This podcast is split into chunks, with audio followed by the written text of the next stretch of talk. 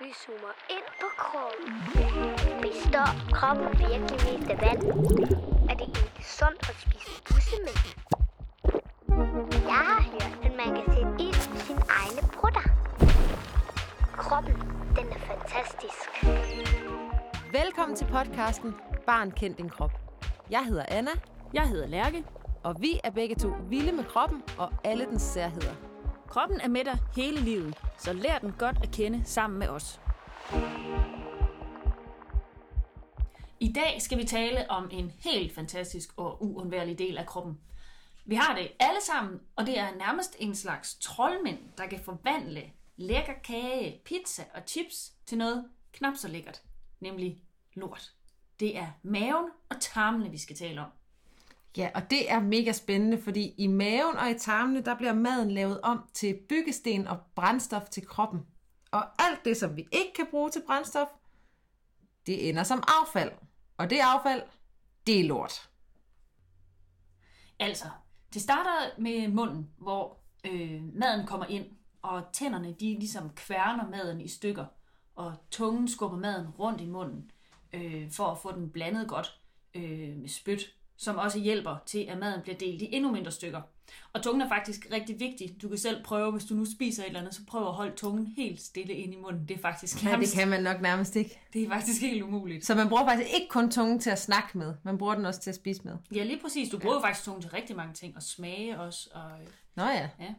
Nå, men så øh, fra munden og ned øh, gennem spiserøret, øh, der virker spyttet også som sådan en slags smørelse, så maden glider lettere. Øh, nederst i spiserøret, øh, der sidder der en øh, muskel, som er som, ligesom sådan en slags elastik rundt om spiserøret. Og på den anden side af den muskel, der ender spiserøret i mavesækken. Okay, så det er ligesom sådan en tynd trakt som så lander ned i sådan en stor pose. Ja, det kan man godt kalde det. Ja. ja. Og mavesækken er faktisk ligesom en sæk eller en pose.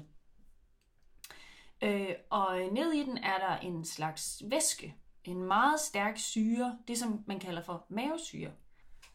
Og mavesyren, som jo er den her meget stærke syre, den øh, deler øh, maden igen i endnu mindre stykker. Sådan helt bitte, bitte små stykker.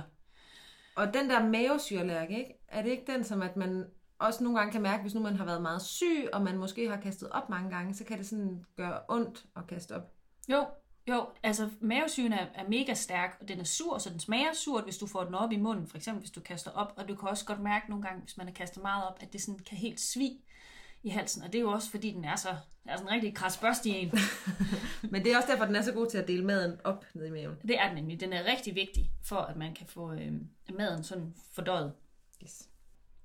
Altså så når, øh, når maden har ligget dernede i mavesækken i sådan et par timer, så er den efterhånden sådan en rigtig god grød. Og så ryger den ud af mavesækken i den modsatte, øh, modsatte ende af, hvor den kom ind. Altså ud i tyndtarmen. Okay, så selvom at det ikke var grød, da man spiste det, så bliver det faktisk alt sammen til grød ned i maven. ja, lige præcis. Her er et eksperiment, du kan prøve derhjemme. Find din store søskende eller din ven og udfordre dem til at spise en skive råbrød på under et minut, uden at drikke noget imens. Det virker måske som en rigtig nem opgave, men faktisk kan det slet ikke lade sig gøre. Spyttet i munden kan slet ikke følge med. Du kan også prøve det selv. Tyndtarmen, den er faktisk ret lang. Altså tyndtarmen, det var den der, som den kom i direkte fra mavesækken, ikke? Lige præcis. Ja. Den er faktisk cirka 7 meter hos en voksen. Okay, så den er faktisk længere end en giraf er høj. Er det rigtigt? Den er jo, den er jo sindssygt lang. 7 meter. Ja, det er da sindssygt langt, men jeg, vidste, jeg har altså aldrig prøvet at sammenligne den med, hvor høj en giraf er. Okay, nå, hold da op. Nå, men altså, i, i tyndtarmen, der bliver maden altså stadigvæk øh, nedbrudt og bliver mere og mere sådan findelt. Det er faktisk det, som man kalder fordøjelsen, hvis du har hørt om det. Okay. Og her kommer der en masse enzymer til. Og de fungerer altså som sådan nogle små slags knive, der skærer maden ud i endnu mindre, bitte, bitte, bitte, bitte små madstykker. Så Altså helt- så små stykker, man slet ikke kan se dem. Nej, lige præcis. Sådan helt mikroskopisk små. Ikke? Okay. Og enzymer, det findes faktisk også i øh, vaskepulver. Det er det, som for eksempel, det er det, der skærer pletterne på dit tøj ud i bitte små stykker, sådan, så de kan blive vasket væk. Okay, det er lidt svært at forestille sig, at det også er inde i maven. Ja. Nå, men de her bitte små madstykker og vand, som også er i maden, de bliver transporteret over tarmen, altså over tarmvæggen og ud i blodet. Altså over tarmvæggen. Ja, jeg ved godt, det er lidt, lidt mærkeligt, men det er lidt ligesom, hvis der nu er, øh, hvis du er inde i et rum, og så går du igennem det rum, eller går du fra det rum igennem en dør ud ind til et andet rum, så skal du forestille dig, at tarmen er et ene rum, og blodet er i det andet rum. Ah, Og på den måde er der faktisk også små kanaler, porer kan man kalde det, i, små døre. ja, nemlig små døre. Nogle af dem fungerer faktisk også nærmest som elevatorer eller kanaler. Nå, og så bliver øh, øh, maden så, ud når det kommer derud i blodet, så bliver det transporteret de steder hen, hvor det skal bruges. Øh, der musklerne skal have noget bestemt, de skal have protein. Og øh, mange af organerne, for eksempel hjernen, øh, skal bruge sukker. Øh, og øh, der er også øh, sukker, der ryger til leveren, hvor det ligesom ligger som sådan et, et lager, som kroppen kan bruge af, hvis det mangler noget. Okay, så blodet er faktisk igen den her mega seje motorvej, som kører tingene lige hen, hvor de skal. Ja. Og så tager det lige den ene en afkørsel til hjernen, og den næste en afkørsel til en muskel og sådan noget. Ja, det kan man godt sige. Men altså, det kan vi snakke om en anden dag. Ja. Her kommer lige et fun fact. Tarmen har faktisk en kæmpe stor overflade. Øh, og den ser lidt ud som et øh, langhåret tæppe indvendigt. Og den samlede overflade øh, på tarmen er faktisk lige så stor som gulvet i en gymnastiksal. Og det er, hvis man folder alle de der små frønser ud, der er på tæppet, hvis man folder dem helt ud, så bliver overfladen så kæmpe stor. Det er vildt. Efter tyndtarmen, så kommer tyktarmen. Den er cirka 1 meter lang. Og her er det mest vand, der kommer over tarmvæggen og ind i blodet. Øh, og den sidste del af tyktarmen, den hedder endetarmen, og det er her, det hele ender. Men altså, tyndtarmen og tyktarmen, det har ikke noget at gøre med tynd mave og tyk mave. Nej, det har det ikke. Nej. Det har faktisk noget at gøre med, når du kigger på den, ligesom hvis du kigger ind i et, et sugerør, ikke? så er sugerør det tyndt, men hvis du nu kigger ind i en støvsugerslange, så er den tyk. Ja, På den okay. måde er tyndtarmen også tynd, og tyktarmen er tyk. Okay. Nå, men det er nemlig, det er jo der, hvor det hele ender, og det er nemlig fordi, at øh, for enden af endetarmen, det er der, hvor numsehullet sidder, og det er jo der, lorten kommer ud. Og på den måde har maden taget sig en hyggelig rejse igennem øh, din mave og dit tarmsystem, hele vejen igennem dit fordøjelsessystem. Helt ned til numsehullet. Her kommer der en fun fact. Hvis man nu skærer sig i huden, så kender man jo nok godt, at det gør ondt. Men faktisk så kan man både skære og brænde i tarmen, helt uden at man kan mærke det, uden at man er bedøvet. Til gengæld, hvis tarmen den bliver pustet op og strukket, for eksempel hvis man har meget luft i maven, så gør det ondt. Man bestemmer ikke selv over sine tarme, øh, og derfor så bestemmer man heller ikke helt selv, hvornår man skal på toilettet. Det er jo sådan, at øh, tarmen den trækker sig sammen ind i maven, lidt ligesom en regnorm eller en larve, når den kravler. Og det er fordi, den blandt andet er lavet af muskler, som kan trække sig sammen. Og det her med at trække sig sammen, det gør den for at skubbe maden og lorten fremad mod numsehullet. det er ligesom sådan en orm, der ligger inde i maven og sådan skubber lorten afsted. En lorteorm. En lorteorm. Nå, og så, så når lorten den kommer tilpas langt nok ned i tarmen, så får man faktisk lyst til at gå på toilettet. Det Fordi så smart. er den helt nede ved numsehullet. Ja, lige præcis. Men Lærke, hvorfor lugter lort egentlig så klamt? Altså, det ved jeg faktisk ikke helt. Jeg tror, det har noget at gøre med, at de bakterier, som ligger inde i tarmen, og som hjælper med, at hele al maden bliver fordøjet, sådan så at du kan hive de vigtige ting øh, ud øh, i blodet og ud videre til kroppen, de også nok faktisk ligger og prutter lidt, så det har nok noget at gøre med det, de laver. Men til Okay. gengæld så ved jeg, hvorfor at lorten den er brun. Okay. Og det er den faktisk, når blodcellerne, altså de røde blodlegemer, som vi også kommer til at snakke om en anden dag, de, når de ikke lever længere, så dør de. Og så kommer de faktisk, så kommer de også over i tarmen, over i blodet. Og det er faktisk dem, der gør, når de bliver nedbrudt i fordøjelsessystemet, så bliver de brune. Ej, hvor er det skørt. Jeg har altid tænkt, det bare var lidt ligesom, hvis man malede, og så når man blander alle farverne sammen, så bliver det altid bare brunt alligevel. Så jeg troede bare, det var alt maden. Jamen, det kan også godt være, det er en af forklaringerne. Det er, det er meget forskelligt, hvor lang tid der går fra man spiser noget, og til det er kommet hele vejen igennem tarmen øh, og kommer ud igen, altså som lort. Og det er også forskelligt, hvor ofte man skal på toilet. Øh, nogle gange, øh, så er der, der, er nogen, der skal på toilet flere gange om dagen, og nogen, de skal næsten kun på toilet en gang om ugen.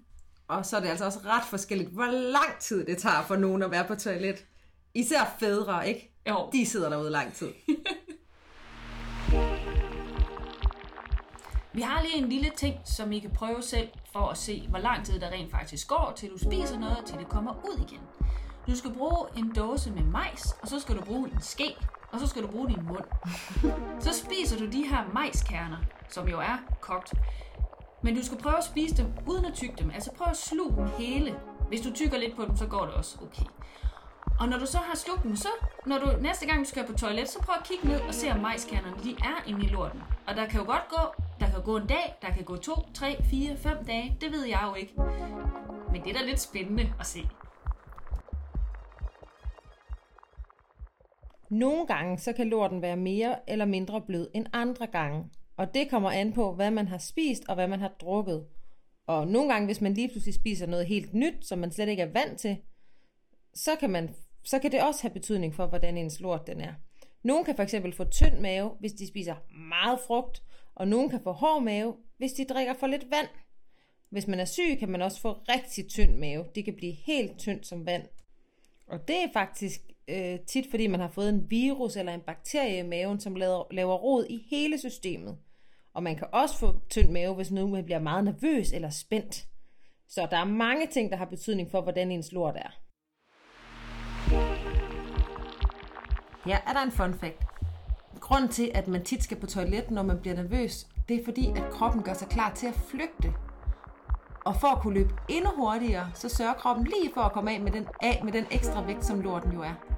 Og det kan man faktisk også se på dyr. De laver også tit lort, når de bliver meget nervøse.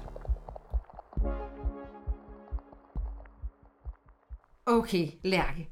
Nu har vi snakket om, hvordan at maven og tarmene, de er det, der, som man kalder fordøjelsessystemet, og det, som der gør, at man kan tage mad ind i maven, eller ind i munden, og så det kan komme igennem hele kroppen, og kroppen kan tage alt det, det kan bruge, og så at resterne af det kommer ud som lort. Ja. Ja. Men jeg kom til at tænke på, kan man egentlig leve uden sin mave og uden sin tarm? Tja, Altså, det er fordi, jeg kender nemlig en, som lige pludselig ikke kunne have det nederste af sin tarm mere. Og nu kommer lorten ud i en pose på hendes mave. Det er vist det, man kalder stomi, ikke? jo. Ja. Men kan man leve uden hele sin tarm? Fordi den lyder jo rimelig vigtig.